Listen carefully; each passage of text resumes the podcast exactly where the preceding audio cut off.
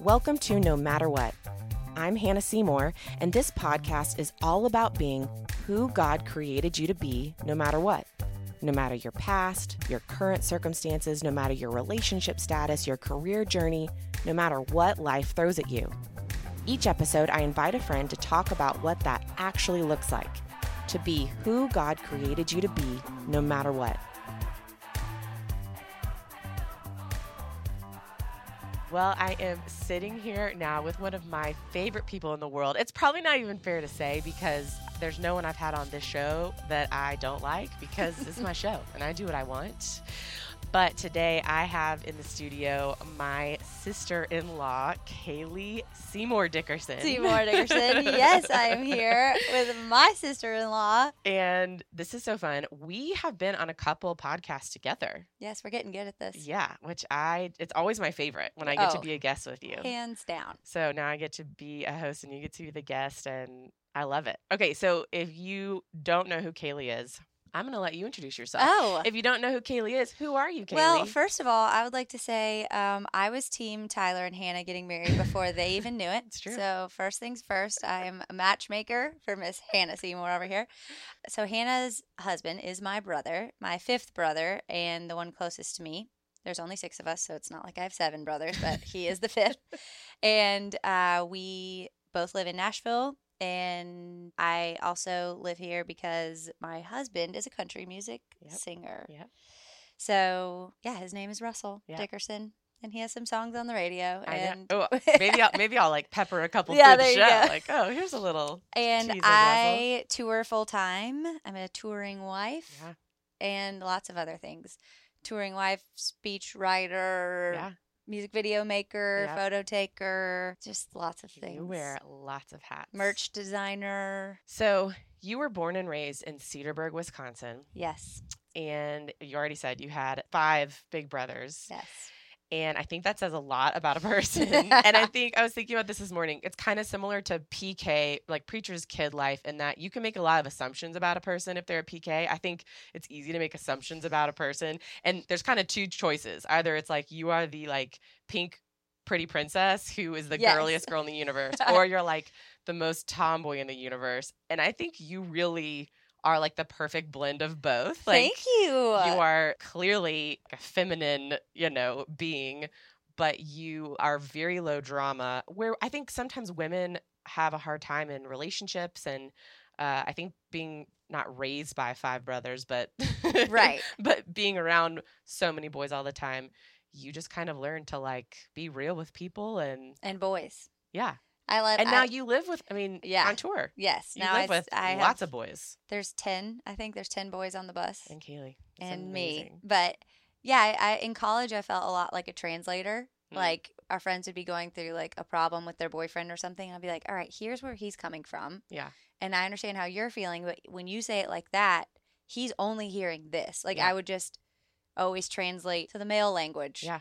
Because it was I knew that actually honestly better than the female one. Right. I, had a lot of like silent treatments and I was like, Why are you mad at Yeah. me? And they're like, Well, you talked to my boyfriend. Things I didn't know. I was like, Yeah, because he was there. Right. Because he was in the room, you know? I didn't realize girl code. I didn't I know. I but I, I truly didn't know a lot. And I learned I learned. Yeah. And now I have like the best girlfriends, but Yeah. it took me a second. Yeah. Okay, so this show is all about, you know, having the conviction of I'm going to be who God created me to be no matter what, no matter what my circumstances, etc. And I think, well, I keep saying this in every episode. It's like we all could go a million ways with Yeah, that. sure. And I think we're going to go a few different ways with that with you. So, where I want to first start off is college bound Kailey. Who did you think God had created you to be? What was your grand plan for your life? I would have said verbatim, God has called me to be a Christian in the music industry. Okay. and I said that all through high school. And because Tyler, he went to college when I was a freshman. Right. So I would visit him in Nashville and I was like, I'm going to move to Nashville. I love Nashville. I'm going to sing. I'm going to do this thing.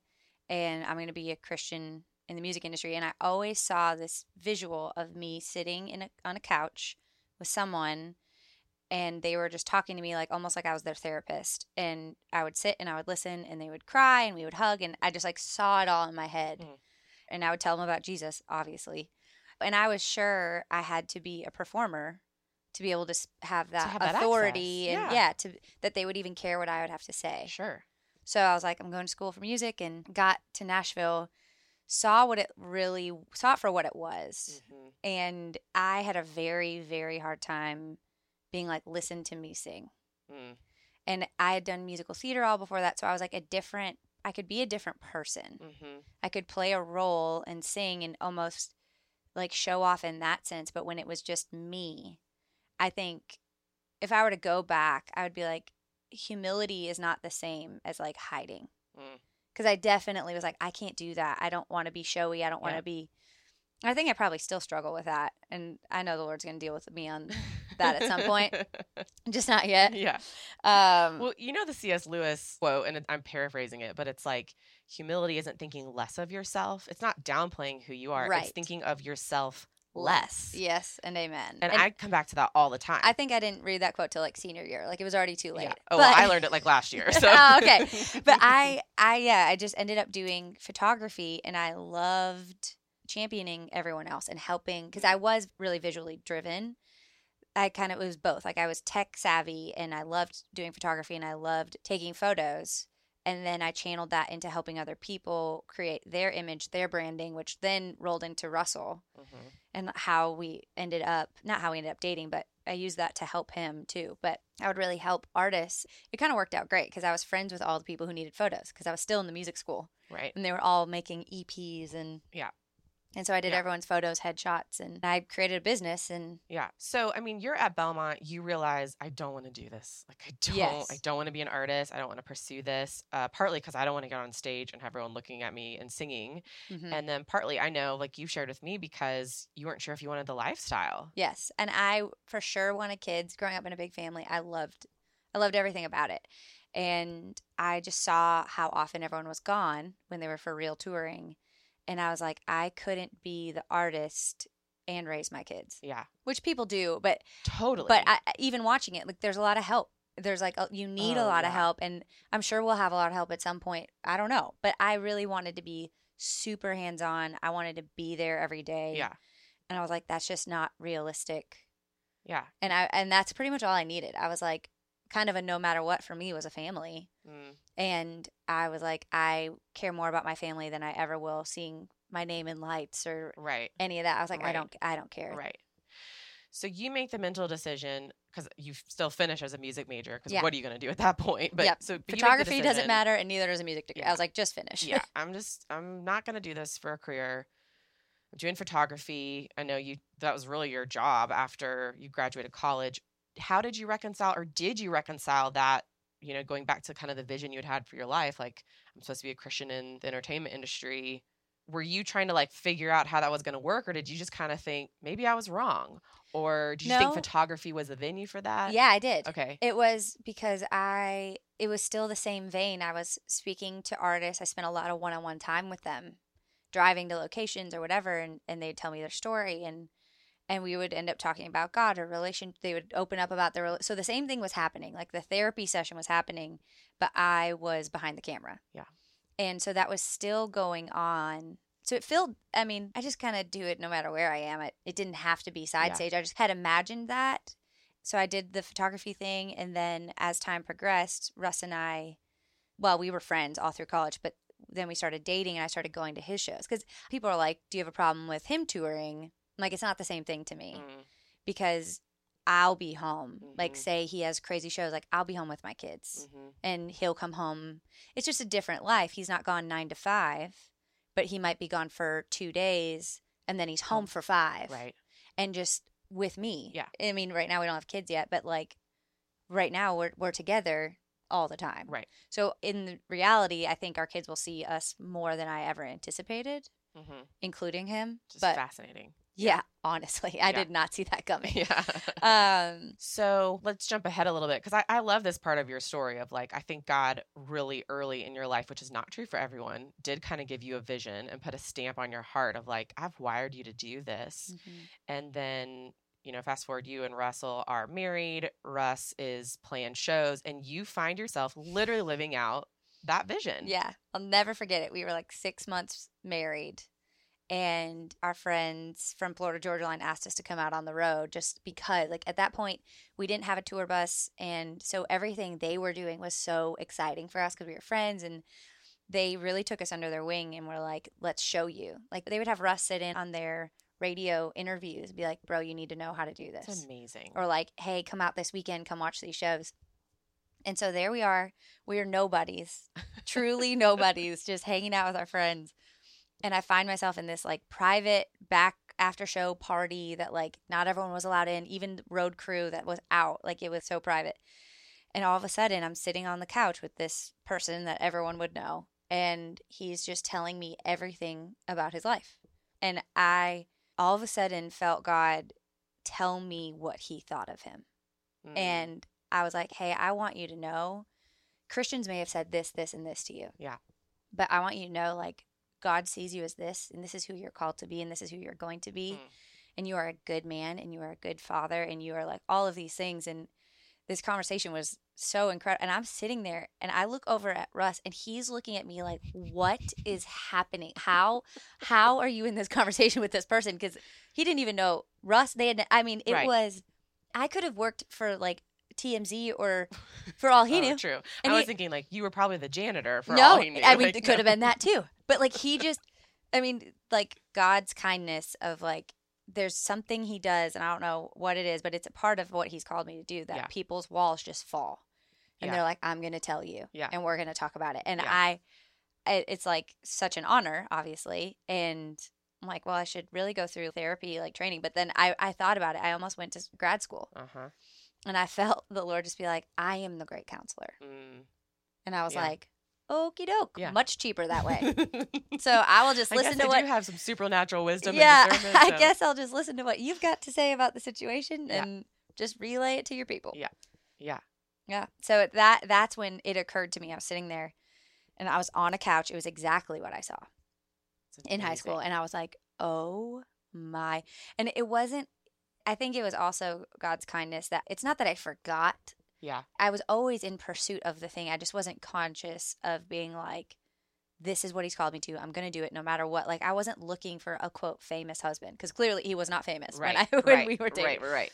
I wasn't in pursuit of like he's going to be an artist and it's going to get me to where I it just didn't even cross my mind. I think my photography was like this is my way in the music Mm. industry.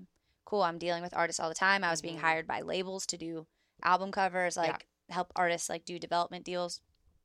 So I was like I'm in the music industry. I didn't Yeah. need him to get there. Right. And Yeah. now we're both there. Right. So I think what's interesting hearing you talk about taking photography and helping your friends with, you know, their visuals and branding and all of that. Uh, you are an incredible champion of other people. Like that's certainly one of your giftings and just natural wirings. And I think it's really kind of the Lord to bring you to Russ because I'm sure that there are a lot of artists out there. There are a lot of just dreamers out there that have big dreams on their heart that want to do kind of impossible things that the world is going to tell them no a lot before Yeah. anyone says yes, but maybe no one ever says yes. Uh, but for Russ to have a partner who is just already a champion of everyone, so of course Yeah. she's going to be like the number one champion Yeah. of her own husband. I don't want to talk about this this whole time because I feel like you have told this part of y'all's story a lot on other mediums. But I mean, you get married to Russ, y'all have like no money. Yeah. And Russ believes, talking about, I believe God has put me on the planet to do something. Uh, he he believes he's supposed to be a country artist, and nothing Nothing. happened. Yeah, it was fascinating because there was a lot of steps towards that. Like even in our relationship, he was another no matter what because God told me it was him. Mm. And I almost broke up with him and I actually haven't gone not all the podcasts I do are like faith based, so I like Mhm. don't really get to go all the way cuz I don't want to freak everyone Well, out. let's go all in, girl. So I almost broke up with him like 10 months into dating Yeah, because well before that like there were all these little things that i felt like i could read his mind god now i know like gave me discernment for him yeah, to like give him space or like when he was hanging out with his friends i would feel holy spirit say do not text him mm, and because he was a bit of a committophobe and i felt like god walked me through step by step being together yeah, and giving him an adequate amount of space so he didn't freak out or Yeah. run away. So that was the first inkling that I was like, this is different than anything I've ever been in Uh, before. uh-huh. This feels like God. I've never, it's almost like I have a sixth sense for this guy. Mm. And we were friends, so I knew him. It wasn't just that, it was deeper than that. Yeah. And then six months in, he never told me that he was planning on saving I Love You for who he proposed to. Uh-huh. Never told me that. So I'm sitting there being like, I know he loves me. If he doesn't have the guts to tell me, that's unattractive to me. Mm. And I want someone who's bold in life and with me. And so I was like, I think I'm about to break up with him because it was 10 months. I mean, it was Yeah. a long time. Yeah. And so I drove home and I was like, this is it. And oh, his roommate that day came home and was like, I told blah, blah, I love her. And he had dated this girl for two weeks. And I, I, which is definitely in his character. Like he just was that guy. He Yeah. fell fast and fell hard. And Yeah. And I was like, "Are you freaking kidding me?" And I like I was trying not to cry. I was like, "I've got to go." And I just left. And I drove home and I was like, "I'm about to break up with this guy." Yeah. And I got in my bed and I bawled my eyes out and I was like, "I'm about to break up with my best friend." And um, I was like, "God, I feel like you've showed me this is him, but if it's not, I need you to fill me with joy right now." Mm. and I'd never prayed anything like that. I grew up Presbyterian. Like I had like there was no like none of this had ever happened. Yeah. Anything that was about to happen had never happened to me and I'd never even heard about it. Yeah. And so I'm laying there in my bed and I'll never forget my hands were on top of the covers and all of a sudden this weight just fell on me and my whole body started tingling and I just started laughing. Like I kid you not, I just started laughing.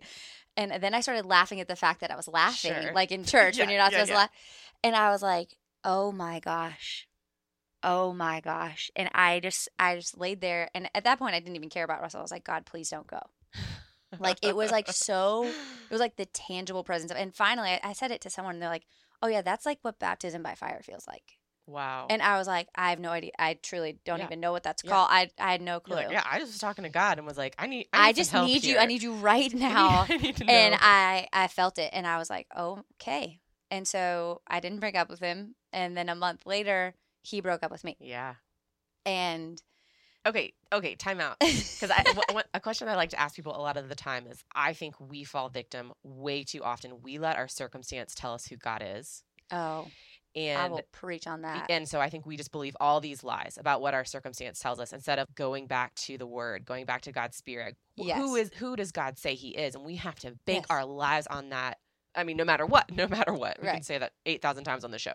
What were you tempted to believe God was in that circumstance? Because you were convinced it was Russ and then he breaks up with you. Right. I um and it's something I said to him as we were getting back together. It didn't change God to me. It changed I said to Russ, I was like, if you don't figure this out, I don't know if I believe in soulmates anymore.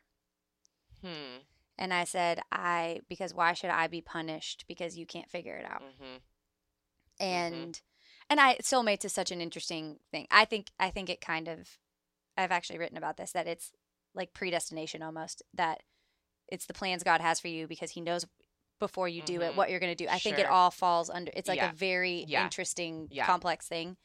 But I do believe like I can't look at our lives and our situation and not believe that God called us to be together and called us. Yeah. I was like, if God calls us to a job and a, how much more does He call us to a person and a covenant? Yeah. you know and i think people overcomplicate it and they're like is this my soul pla- soulmate is this the one and like you just i always just pray for god's best for your life you're never going to find the perfect person Right. but you can find what god's best for you is Yeah.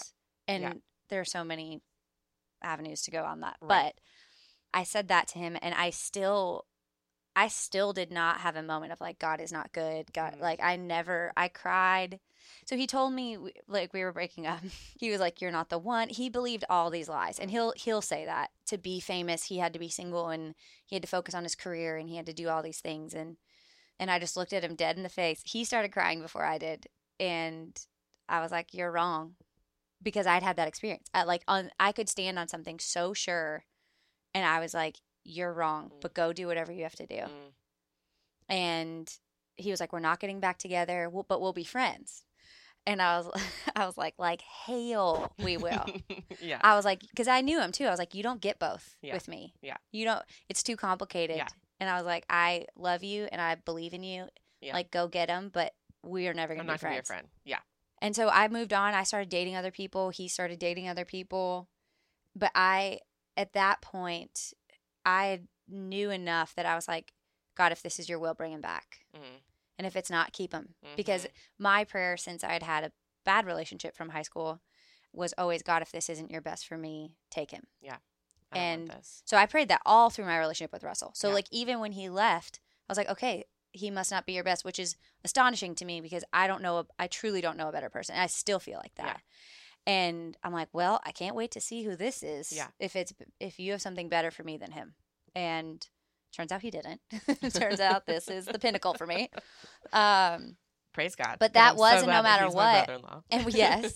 and we got back together but he still i remember being like god is this i told him i said i'm not getting back together with you until you tell me i am the one i'm not going through this back and forth and he was like i don't know if i i don't think i can't. i can't i don't know i don't know i just know i love you and i need you and like all these things and i went home that day and the lord corrected me and he corrected me quick and he was like do you need to hear it from him or do you need to hear it from me wow. and I was like, okay, just you. And I told Russell, I was like, I'm sorry, and I'll never ask you that again. It's like, take your time. Wow. hmm But then we went on all these mission trips, and people were just prophesying over us around the country, around the world. We were in Israel, we were in Europe, and they were like, you're going to come back married with children. Another guy was like, your marriage is going to show the world the Father's love for his people. And that that's the word that got me through the no matter what of early marriage. Yeah. Was he basically told me my life, things I was ashamed of, all kinds of stuff. He just things that not a lot of people knew Mm-hmm. and he just like prophesied over me in where were we england and i was like yep all right you've read my mail like he was like i have a message for you Yeah. basically Yeah. and he said to me he was like the things in your past you wish you could erase i want you to know god hasn't put a band-aid on them Ooh. he goes he has healed you better than it was before and i was like whoa okay thank you and he said in this relationship you're in this marriage he didn't know we were just dating Uh huh. he said it's going to be a marriage and this marriage is going to show the world the father's love for his people and this marriage is going to heal marriages Wow. and he was like you're this is what's crazy he said there are going to be people who just see you and you won't even say anything to them and they will reverse and stop their divorce wow. And he had no idea like he had no idea the millions of people that will see us that we'll never get to personally speak to Right. and the fact he didn't know that one of the things i'm obviously most passionate about is marriage and healthy marriage and family and helping people get there Yeah. and obviously a relationship with the lord but like he had no idea so when we were getting no's and when it was didn't seem like it was going to work we would like walk around this wall in our house called it the jericho wall and before we sell it i actually want to take like a piece of the paint Yeah. and like frame it in our house Yeah. because there's no telling how many laps we've done around that wall and um, now it's the island That's right. i'm like this wall cannot fall though like none of these walls can fall we'll just pray around them and that's what we would walk and pray be like you told us this was going to be Mm, you told us this was going to be to the nations you told us mhm. that there would be millions of people and you told us to the world that our marriage would show it to the world Mhm. and there's only one way it's going to the world Mhm. and we would walk and pray and walk and pray and just prayed until we saw it honestly So even amidst, I mean, years yeah of years hearing no of Russ, I mean, just knows, knows, knows, knows, not making any money, more knows, Yeah. less money, more knows, less yeah money. i love how you really truly got to see how poor we were you know like not everyone got to know like we'd have people over and i would like cook a bunch of take and bake aldi pizzas you know and it seemed like we that would like have drained my bank account to Yeah. like feed our friends Yeah. coming over and we Yeah. did box wine and Yeah. but i loved it but y'all really knew how actually broke we were because family you're like someone pray for them but I mean, y'all really never, again, you never let that circumstance, you never believed a lie about God. You never believed lies over who y'all were called to be, what your marriage was called to be.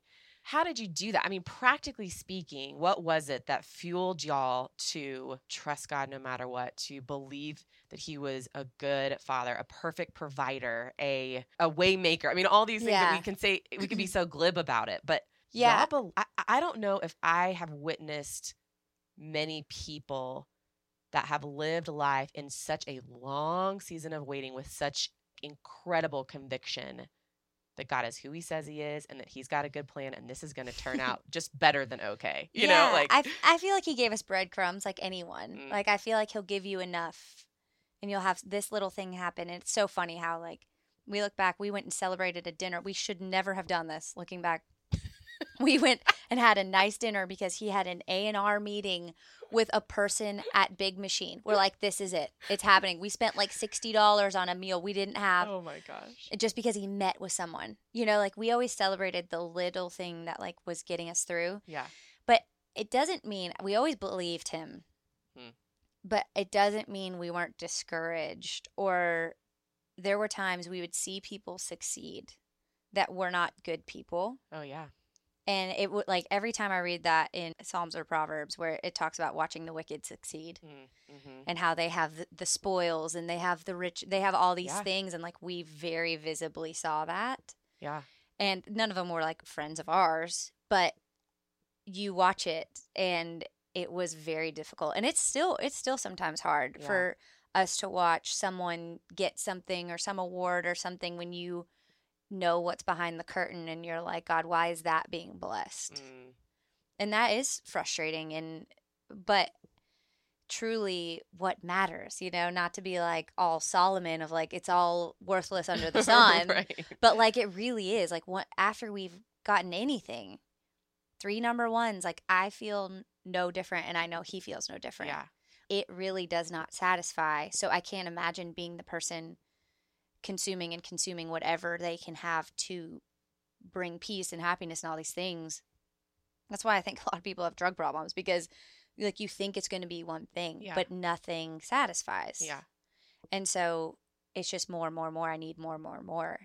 And there's just such a contentment, I think, in him and me that I appreciate, especially in him, that he's not, because he's an Enneagram 7. I mean, Yeah. they can be more, and more, and more. Right. And he's he's more like, I would like next level, next level, let's keep going. Yeah. But it's not, it's not out of like, that thing's going to make me happy. Uh-huh.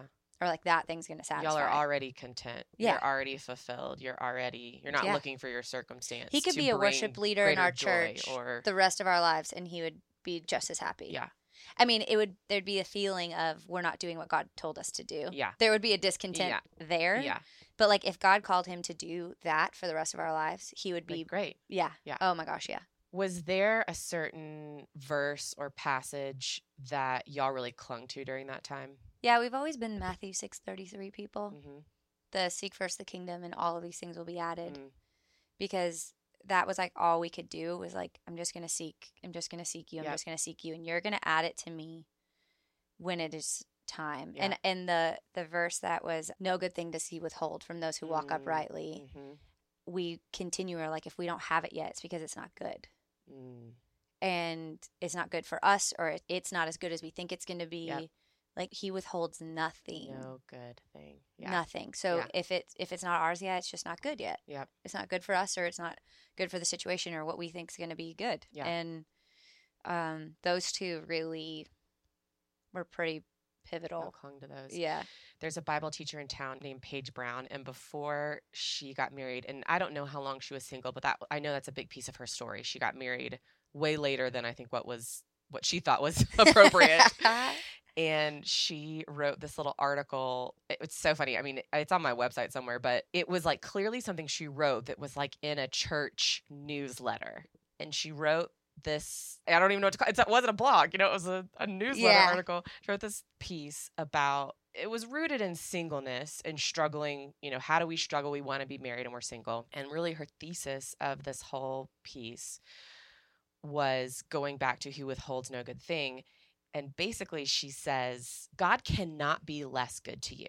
That is physically impossible. God is all good all the time. He literally cannot be less good to you. And then she took it back to the cross and basically says, you know, the day he chose to submit to God's will and be murdered brutally Mhm. on the cross for all of mankind, for you, for me, we think like, well, that was his ultimate day of goodness.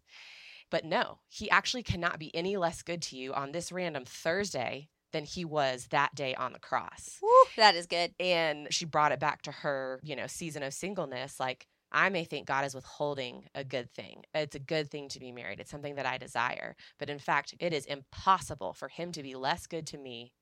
He is just as good as the day he died on the cross on this random So. Thursday.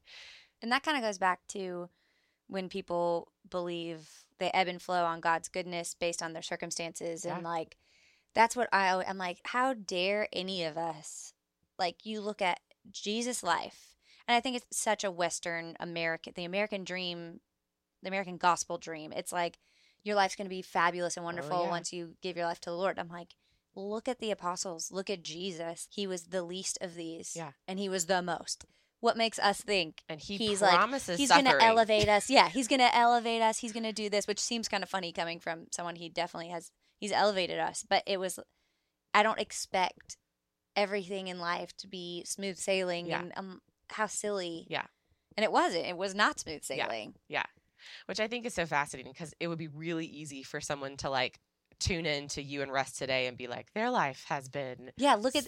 And I feel like that now because we have this beautiful home that we've remodeled, and it's a little hard for me Yeah. even because people come in, they're like, "Look at this beautiful kitchen." Y'all must be making so much money. right now, and i'm you're just like you have no idea and Ru- you have no idea where we've been what we've done to have this Yeah. and um, russ said it best one day he was like babe we get to rest in our exhaustion Mm. and i was like what are you talking about and he was like we now sleep in our what exhausted us Wow. like all of those years of driving the van and sleeping in a van with seatbelts up our backs and years and years of that that paid for this that we like now get to rest and wow. I feel like that was kind of my mentality was head down, get through it. Yeah. We need to buckle down Yeah. for a few years. Yeah. Or this will never happen. Yeah. And we did. And I I mean, we put kids on hold. We did all the things on hold to just be like, we have got to make this happen. And obviously the Lord did it because if it was still us, we'd still be just out there and he'd probably be on Broadway or whatever. Right. Right. But yeah, it was head down, just keep going, keep going, keep grinding, keep Yeah, going. And yeah. then finally it lifted. but we're so thankful. I wouldn't change any part of the story because I know a lot of people who didn't drive the van and who were just handed a bus and Yeah.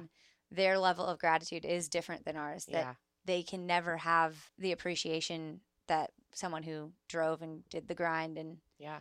you just can't. You can't buy that experience. Yeah. Just want to interrupt this conversation for a second to talk about high school graduation gifts. Tis the season when students are graduating high school and headed off to college, and I have the perfect gift for you to give a college bound girl. It's my book, The College Girls Survival Guide, which I wrote from my 10 plus years of working on college campuses and mentoring college students. It's biblically based, but a super practical approach on how to handle the ups and downs of college life, covering the top 52 biggest concerns of college women today. Things ranging from roommate conflicts to dating relationships, how to stand firm in your faith, to finding career direction. You can buy it from me at hannahseymour.com, and I will personalize it by writing a note to your college bound girl and sign it for free if you just use the code no matter what, all one word, at hannahseymour.com. But get it now because I have a limited amount of copies. Again, that's code no matter what at hannahseymour.com.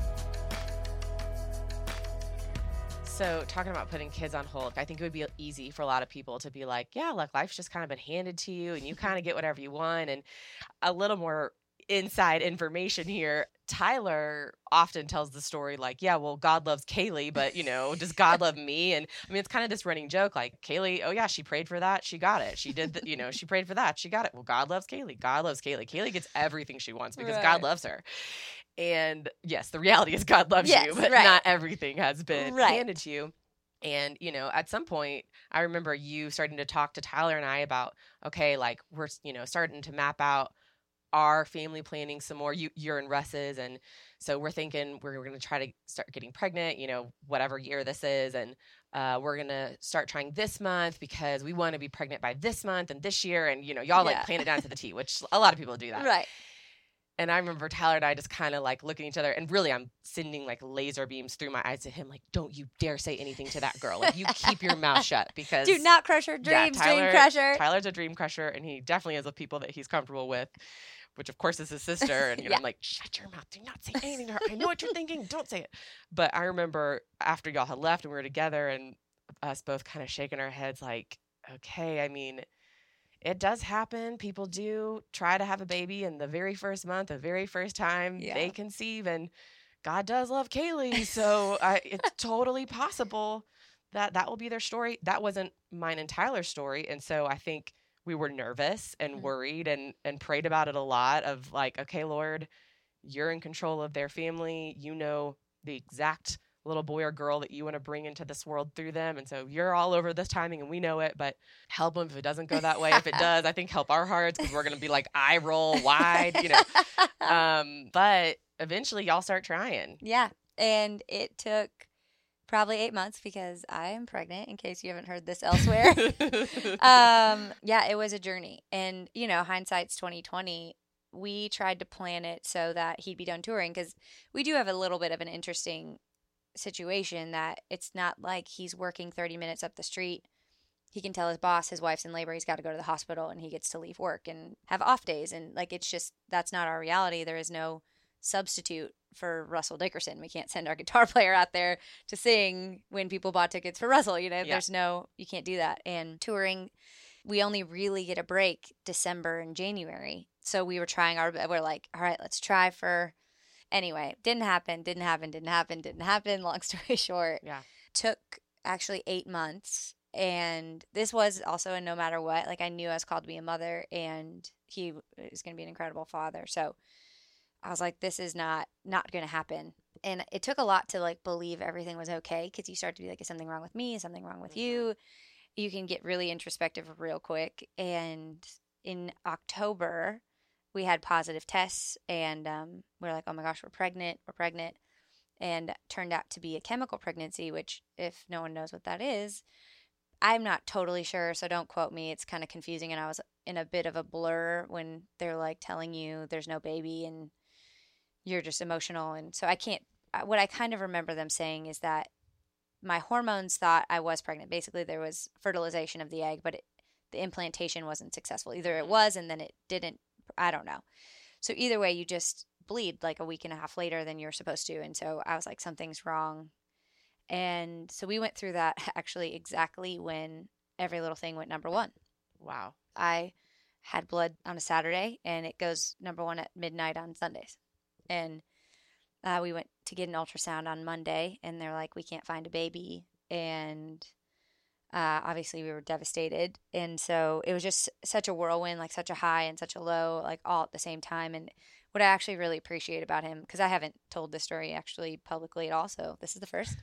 There's a lot of guys who would have been in their own space and world, like I just got a number one. I just and Yeah. looking back, I had to remember he had a number one that week because it was never brought up. It was not talked about. He was just with me and he was mourning and I was mourning and it's such a crazy thing to think about. But um, after that, we'd been going to church. We always go to church, but we were off the road a little more. So it was, we were just there more, which was great. And I won't ever forget our pastor that next week.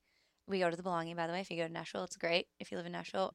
But Alex was up there and she started telling the story of the church. She was like, I feel like I need to remind everyone when God calls you to something, the steps he takes, basically, like when he's called you to something, to not give up. And she said it started seven years ago with seven people in the basement. And she starts giving all of these numbers, and they were all sevens. Mhm. And I was like, this is really interesting. And I just kind of, I was like, his promise is yes and amen. Like, this is going to happen. Because besides that, I, sorry, I should have told this part first. When we decided to start having kids, I asked for confirmation from the Lord. So I was like, I would like three dreams of my own, and I would like three outside dreams. And this I, is the kind of God loves Kailey stuff that we're talking about. Most people are like, God, I, I- want these dreams and these signs. And God's like, guess what? I don't work on your demands. So I'm going to live my life and you're going to live yours within my life. well, I was, I was just like, I, I say those things, but only because I'm in a position of like, I actually want your best. Like, I want your plan, and I just want to know what that is. So if it's time, I will know it when it's time when these things happen. Yeah. Basically, putting the fleece up. So I had my three dreams, And I prayed that the last dream I had, someone would have one the same night. I got super specific because our life is tricky, and I didn't want my whole thing was I don't want to multiply our family, which was the Lord, but I don't want to multiply our family when it will divide us. Hmm. And so that was going to be a very specific point in time. Mhm. And if I had had a kid last year, we would have never seen Russell. I mean, we I think he had 130 shows. It was insane, and I wouldn't have been. We share a bus. We don't have two buses yet. Yeah. And so I would have been home. And Yeah. God's timing is obviously perfect. So I had my two dreams. I had a bunch of friends actually text me. I, at this point, I swear there's probably 25, 30 dreams from other people being like, I had a dream you were pregnant. But the third dream that happened for me, I was in London and I was like, well, let's see if anyone's going to text me like six hours later because time change and we'll see. And no one texts me. And two days later, my friend Ainsley texts me and she goes, I totally forgot to tell you two nights ago I had a dream you were pregnant. and I was like, what? And I, I was like, all right. I was like, okay, that's like, and, uh, which is so silly because I'm like, all right, Lord, like, please, let's just keep going. You know, like, if we're like really sure, like, are we really sure? And we were on tour at that point in Europe. So then, like, four days later, we were in Italy. And a friend texted me again. She was like, last night I had a dream you were pregnant. And I was like, all right, he's like serious. And so I told Russell, and he was like, all right, it's like go time.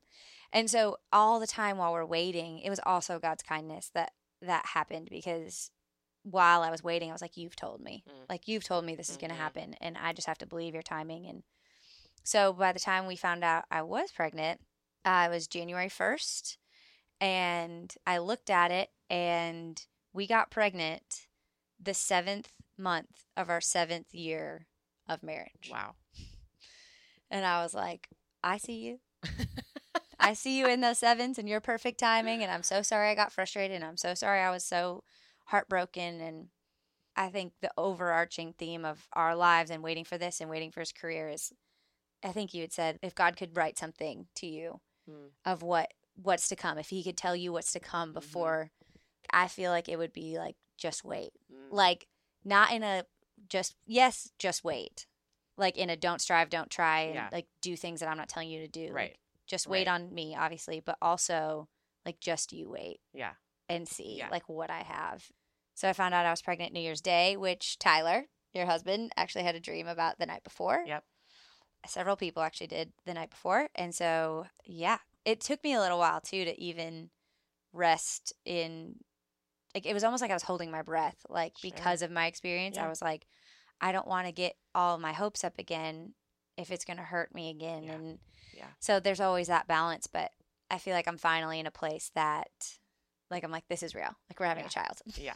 this is Yeah. real It is really real. and it's exciting and I mean God's planning we get a second bus in July that was always planned and baby will be here in September so amazing. like I won't even fit on the bus after July because Yeah. there's 12 people on there. Like Yeah. we're squeezing by each other now. So like it would I mean in perfect Right. time. I swear it'll be like July and I'll be like I can barely move around here. Yeah. And we'll be moving to our own bus. Yeah. That is Like I mean, even only God can plan it. yes, even if we had gotten pregnant when we started trying, we would have had a baby in November or Mhm. December of this year. Do you know what was happening then? Our house was in Oh shambles gosh. and we we were like still unpacking and moving Yeah. the 23rd of December. Yeah. Our house was Yeah. not done. Yeah. We were so not prepared to Yeah. have a child in there. Right. We're Right. still kind of not re- re- like Right. we still need this year. Yeah. So, Yeah. yeah, hindsight. You're just Yeah. like, well, it'll all work out. I know. I know. So you quickly mentioned something, and I, I want to go back to it. So Russ's third single has dropped and it just hit number one the same week that you learn you are no longer pregnant. And I know that's like another theme in y'all's story where it's like almost any time y'all have gotten really incredible news the same week, sometimes the same day, something really hard happens. Yeah. You don't need to like talk specifics about those things, but I'm just kind of curious your thoughts. Like, I think a lot of us live in similar seasons, but they're probably not as dramatic, I think, as y'all's Right, story has right. been. But I mean, that's life, right? It's like there are seasons that have incredible joy and incredible hardship. And I think the blessing and curse of being a believer, that sounds bad. I shouldn't say it. There's no Yeah. cursing, but the, the hard part is learning how to live in that tension because that's every day. So, like, Mhm. what have you learned as, I mean, this has happened to you multiple times. Every it's happened every time. Every Yeah. single time. Yeah. And what's hard is every one of them have been incredibly private. Mm. Like no one would know any of those things happen Yeah. publicly. So everyone from the outside is looking in. Y'all just congratulations. major success. And we're sitting there being like, our world is crashing in. Wow. And and each time it ended up not coming to it was like a threat of something. Like this could happen. Mm. And each time it, it didn't. Mm. In the case of the miscarriage, chemical pregnancy, whatever you want to call it, that obviously did come to fruition. But yeah, each time it was something incredibly hard and private. And so it was like we just turned towards each other, which was nice. Mhm. It was almost like a reminder of how temporal all these things are. Mm. Honestly, Yeah. every time it was like, these things matter, but they don't. Yeah. And kind of re centers you on, like, all right, let's go back to the core. What matters? What do we need to fight for? How do we get through this? And we do every time, but we turn inward and do so. Obviously, turn to the Lord. I mean, that night when I was, I don't know, bleeding, whatever you want to say, we just had worship music on and we were walking and praying around our house and like on our face. Mm. And either way, it was worship to the Lord. Like losing a baby, also thanking Him for how far we had come. And it was all of it Yeah. kind of in one. Yeah. I think the main lesson that I think I'd want people to know is you just never know what someone's going through. Yeah. It's really hard to know, especially in the Instagram world of what's truly going on behind the scenes. And Yeah. I'll see some like haters. They don't, we don't really have the haters now, but I'll see it on some of our friends' stuff. And it's really hard for me. Like people will say things about how they spend their money or whatever, you Yeah. know, and I'm like, you have no idea how much money they give away. Yeah. Like, eh, Yeah. it, like yeah. they'll be mad about a pair of shoes that's however much, and I'm like, Right. you have that person I know for a fact wrote a hundred thousand dollar check for St. Jude last week. Yeah. Who cares that she's wearing five hundred dollar shoes? Right. You know, it's Right. like it's like you just get to you see you just have no idea. You don't really truly know a person unless you actually know a person. Right. And you guys knew what was going on with us, and the people closest to us did, but not everyone else. Obviously, there's only Yeah. so far you're willing to let people in, and in, especially in that moment. Now I'm willing to let all y'all in, but at Yeah. the time it was Well, yeah. hunker down. Who are, who's safe? Yeah. Who's our people? And I think what's fascinating hearing you talk, I just kind of started thinking through in the very first episode of this podcast. I talked to my dad about this desire, like I want my life to matter, and I want it to matter for the kingdom, not like this like selfish, like I want to be somebody. No, it's like I don't want it to get to heaven and look back over the hundred years I spent on earth and be like, wow, really blew it. Could have Right. like really made an impact and really, and I just kind of hung out, you know, Right. like we've got one. we had really great cheese plates, though. Yeah. You know, yeah. Like we have one precious life on this earth, on this side of heaven. And I want it to mean something. And I think it's easy for a lot of us to get caught up in, well, for it to really mean something, there has to be like fame and fortune. And, and really, it's the things that our American culture, our Western culture, have really identified as like, this is what actually matters Right. in life. And hearing you talk about all these accolades and successes as Russ's career grows, like, at the end of the day, they don't really matter. And uh, I was just thinking about how interesting that is. They matter in the sense that it matters for Russ's career. It means that his platform is growing, his audience is growing, right? all of that. But in the spiritual realm, all that matters is that you two are showing up and being who God made you to be today, wherever your feet are. And most of the time, that's with the guys on your bus. It's the people at the venue that you're interacting with. It's Mhm. the handful of fans. I mean, that's what's crazy is like you're not interacting with fans. I mean, really, when on the scope of the people that you interact with on a daily basis, they are a really tiny percentage Yeah, when it comes to face to face. right. Like, yeah, we get flesh. we get face to face with probably a hundred people, hundred strangers typically, but within a fifteen minute window. Yeah. So it's hi, hi, nice to meet you, nice Yeah. to meet you. I'm Kailey. What's your Yeah. name? Yeah. And that, in order to not make that feel like an endless hamster wheel of meaningless conversation, Yeah. I have to be like, all right, well, then that person follows me. And then that person spends time with me when I share things or post a coffee with Kailey or Yeah. I post something about, you know, and because, yeah. like being where our feet are, it's like literally a different state every day. Mhm. It's just, and really, it's like what God cares about the most is like, is Russ the man he wants him to be? Is Russ the husband that he wants, Yeah. that God wants Russ to be? Is Russ the father that God wants him to be is like right. and it that's the same for all of us, right? Like so while your life in one lens looks completely different than the Right. majority of America in the spiritual realm, Oh, it's, It's the exactly the same. Exactly the same. And it it's how do you steward all these things? And honestly, we don't really get to live we don't get to live two different lives because Yeah. we live with our employees, Yeah. which is also a very odd thing. Yeah. Like we don't go home from work on the bus. We live with these people for 72 hours at least at a Yeah. time. So they see Russ on stage, off stage. There is no he's one way here and gets to be another way there. Yeah. It's him just being him and me being me and and it is it's tangibly loving our birch guy through a situation and sitting and talking you know it's Yeah. it's being kind to the person who makes sure people who are backstage aren't backstage who aren't Yeah. supposed to be there Yeah. and just calling people by their first name Uh-huh. letting know letting them know you care and yeah it is interesting and then coming home what's hard for us is when we come home we go pretty recluse we're Yeah. like we're shutting it down Yeah. because we live we live with 12 people Right. like half of our week is shared and I share him half the week. Yeah. And so when we come home, we try to at least have one full day of just us, Uh-huh. not leaving the house, not Uh-huh. seeing anyone else. Just and it doesn't even have like not alone like so how is your soul how is your heart How's- Yeah, you know it's yeah. not that it's like we could be watching Gilmore Girls for all I care Right. it's just like being together with no one else Yeah. yeah it, it's exactly the same all that matters is doing what God's called us to do Yeah. and loving people well and leading people to Jesus. That is all that matters. Yeah. Yeah. And we talked about that actually this morning because we had a group thing and some of these people are going about things the wrong way, right? Some artists like doing this because they're told it's supposed to be like that. Mhm. And there are just so many lies the enemy says to artists of what their life is supposed to look like and Mhm. what's acceptable, that's not. And there's a small group and they're, I mean, our friends and of just like good men and good women who are artists and um, have a lot of boundaries in place to protect their families and Yeah. they're just wise people. But i was like it's so interesting to watch.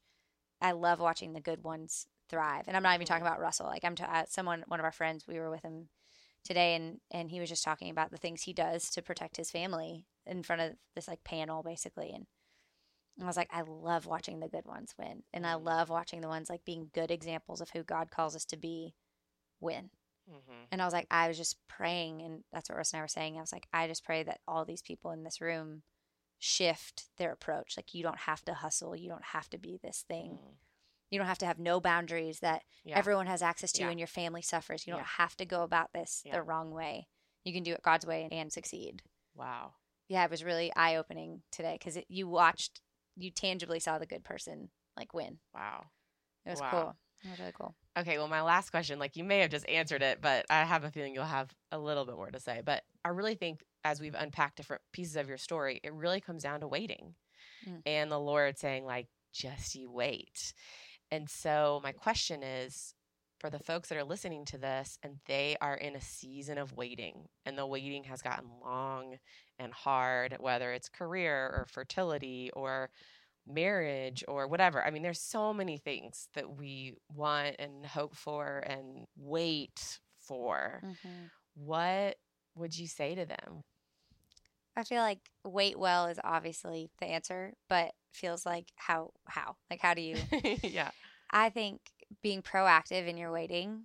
There was a lot of stuff I believe in, like breaking off generational curses on your family, Mm. or that your words matter. Mhm. So if you're waiting and you're like, "Well, I'll never get pregnant," or "I'll I'll never get married," Mhm. "I'll be single forever," like even as a joke, I think that matters. Yeah. So first of all, I would be practical in your waiting. Be like, "All right, God, whatever generational." Maybe there's generational infertility or generational singleness or Yeah. whatever is in my family that is not your plan for my life, I break it off in Jesus' name. Yeah. Uh, I would start there. Yeah. It's very simple. Yeah. And then I would just keep praying and believing, pray out loud, pray alone, pray on your walk, you know, find verses that Yep. coincide. You're like, God, just highlight them as I'm reading. Like, you can also do a, a search, but like, I think it's really powerful when you've been reading and all of a sudden it pops and you're like, oh, that is for me and that is for right now. Mhm. And You're talking about reading it- the Bible specifically. yeah, yeah, yeah. Put it put it on a, a wall, put it on on your phone background. Like my phone, I think it might still be. Yeah, it says, Blessed is she who has believed that the Lord would fulfill what he has spoken to her. Mm, And I have had that there since before I got pregnant. Yeah. And I was like, You told me that this would happen Yeah. through so many dreams, through. Yeah. And so I was like, Blessed is she who believes that the Lord will do what he has spoken to her. And I put it as my phone background so that I wouldn't forget. Yeah. Those are my practical ways to wait. Yeah. Yeah. In comparison, obviously, is a problem for everybody. Yeah. I would encourage you, if you're really struggling with that, you have every right to unfollow and mute Uh huh. people on your socials. And I'm a big fan of mute. They don't know you've unfollowed them, but you don't have to see what's going on if it's a problem. Yeah. And I think that's a really practical way to Yeah. to wait and cut your social media too. Like if you're just scrolling and scrolling and scrolling, like how are you actively waiting? Yeah. And I remember because there's two sides to that. For the longest time, I think we thought God was just going to hand it to us too. Yeah. And I remember one day him saying, "Put your hand to the plow." Mm. And I was like, all right. And that's when we made the Yours music video. Yeah. I was like, okay, I'll, I'll make, he's like, do this as if it relies on you. Like, obviously it doesn't. Right. And I was like, oh, okay. Yeah. And so we made a music video, and that's what got him on XM to Spotify to get a record label, the whole thing. Yeah. Got nominated for a CMT, this little video. He and I just, it changed everything. And it was because the Lord said, put your hand to the Yeah. plow. He said, "All right, it's time to work." Yeah, like we will co-labor, but you Yeah. got you got to labor. Because waiting doesn't mean sitting on your tushy. No, But it also, I think the other side that we swing to a lot is like hustle and kick down all the doors. And I think there's very much this culture right now, especially for some reason for women, is like whatever your dream is, do it at all costs. Karate chop, like yes, kick through the window and like Right. and it's like uh, no like i don't want to do that god has gone before us he has already prepared the path he has already created the good work Yes. literally he's done all the work we just got to walk in it but sometimes walking means like we are hiking up a Yes. trail and it is arduous and Yep. it is exhausting and we've got to pack supplies and that means we're carrying a 60 pound backpack i mean it doesn't mean it's always easy no, no, it doesn't. But for us, we had to start moving. Yeah. and we did. And but he also it was the right time to move. Yeah. you know, Yeah. like I remember times when he was just like, just rest, and we did. We just hung out, and. I remember it was almost like he gave me this nostalgia ahead of time. i remember this And I would sit in our apartment and I'd be like, I'm going to miss the days. We just lived in this little apartment, Yeah. duplex missed, next to Miss Kathy and her cat and her chain smoking self. And it would just kind of come through the door Yeah. a little bit. And I'd be like, oh, Yeah. Jesus, help us. yeah I knew I had such confidence in what he had spoken that I was like, I'm Yeah. going to be nostalgic for this. And I am and I'm not. I don't wish I was back there. Yeah. I don't even wish I cried buckets when we left our last house that was in the ghetto. yeah I don't wish we were there. Yeah. I I wish we are where we are. yeah yeah. And yeah, it's just so interesting to look back and he gave us that time like he Yeah. he let us be married and know us because we have roommates and because the last at least 3 years we've lived on a bus with Yeah. lots of people. yeah And so that's almost half our marriage because we've been married 6 years. So like if we hadn't had those first 3 years of just us just understanding, we wouldn't know when we're good or when we're not. yeah I wouldn't know him like I know him now, and Yeah. I I know when he. I'm like, if someone doesn't get this man food before an interview, this interview is going to be worthless. like he's just gonna be like, uh, yeah just stuff like that Yeah. that like I wouldn't know. Yeah. So wait well, my friends. All right, I want to read that verse again. Blessed is she who has believed that the Lord would fulfill what he has spoken to her. God's promises are good and they're true. He is always faithful. He cannot be any less good to you today than he was on Calvary. Yes and amen. Kales, it is my delight that you are my sister and friend. Same. And thanks so much for doing this. Thanks for having me. I just love you so much. This was a blast, and everyone got a definitely more personal interview because I'm so comfortable with you. So I was like, I'm just telling Hannah everything. And, And, uh, oh, yeah, there's a microphone on my face. Yep. mhm, Yep. So uh, here we go. the No Matter What exclusive with Kailey Dickerson. All right. Well, I love you. Love you too. Okay, friends. Thus concludes season one of No Matter What. I cannot believe we're here. Thank you so much for being on this journey with me, for listening to these podcasts. A huge, huge thank you to my dear friend Shaylee Simeon, who has given me her music to use as my theme song and the ads in the middle. I am obsessed with her music. I know you would be too. Go check her out wherever you listen to music. And then thank you to those of you who've gone onto Apple Podcasts specifically and rated and reviewed the show. As you know, it helps other people find our show and hopefully encourage them to be who God created them to be, no matter what. We'll see you guys in season two.